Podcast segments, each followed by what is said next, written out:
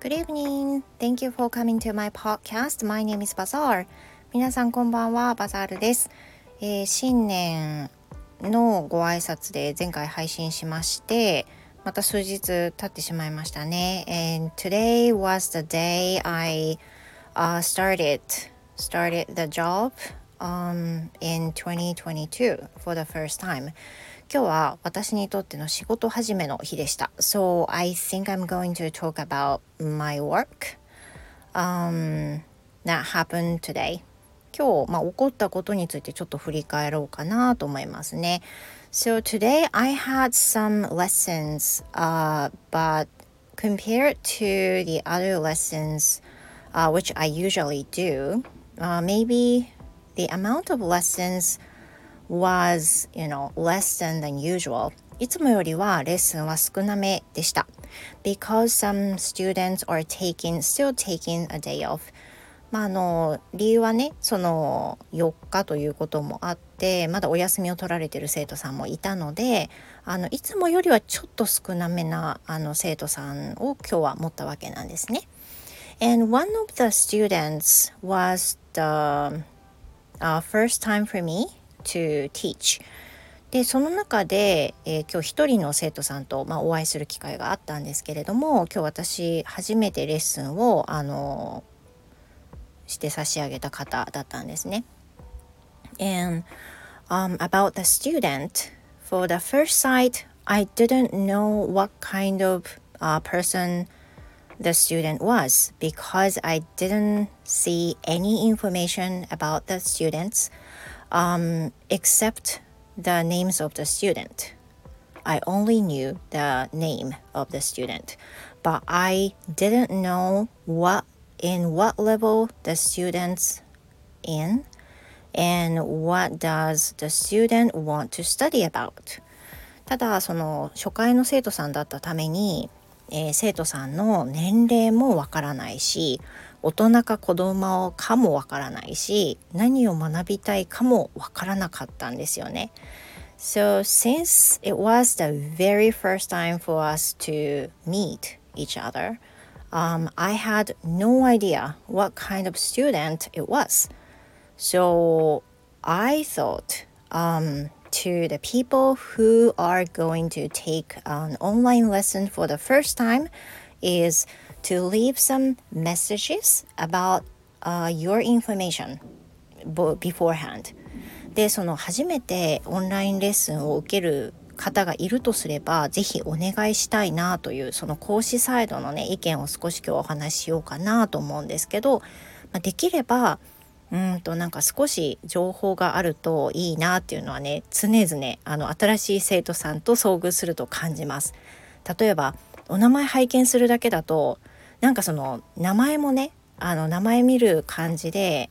若い方かなとかお子さんかなとかもしかしたら年配の方かなとかなんとなく想像はねちょっとできるんですけどでも想像でしかないですよね。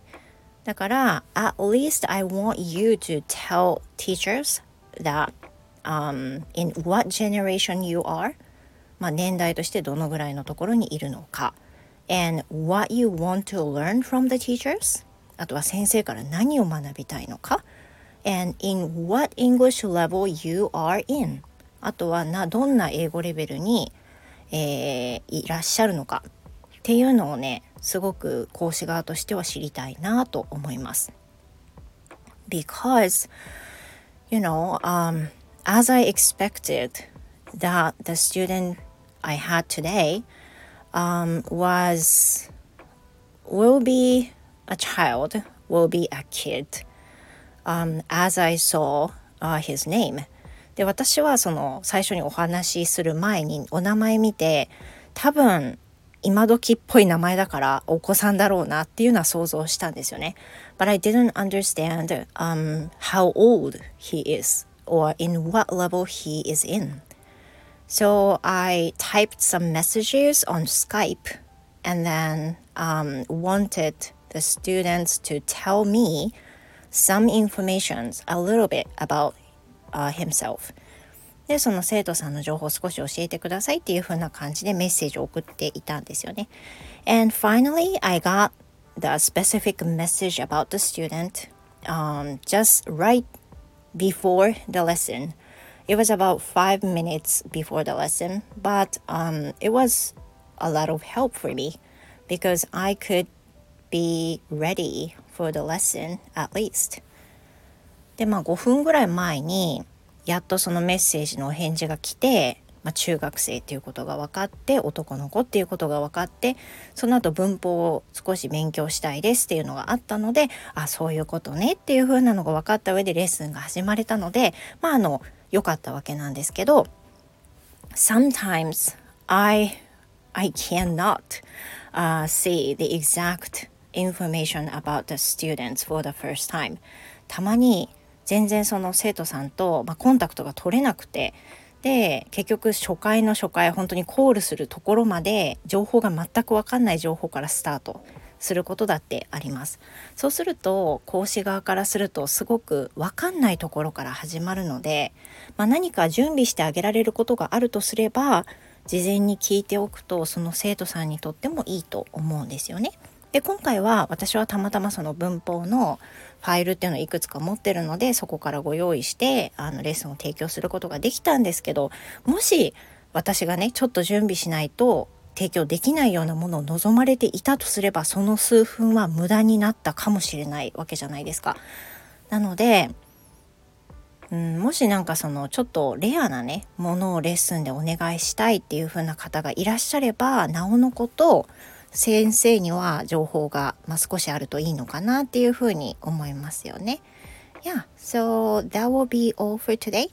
今日、えー、生徒さんとレッスンしてみて初めての生徒さんがねいらっしゃって感じたことがあったのでシェアしてみました。Thank you very much for listening, you guys. 今日もお付き合いいただきましてどうもありがとうございました。Um, I'm so happy、uh, to have done all the lessons for today and um, I'm now be going to ready for the next lesson for tomorrow. で、これからね、明日のレッスンの準備をしていきたいと思います。Thank you very much again, and I hope you have the wonderful rest of the night and have a sleep、uh, dream and see you in my next episode. 今日もお付き合いいただきましてありがとうございました。Goodbye for now.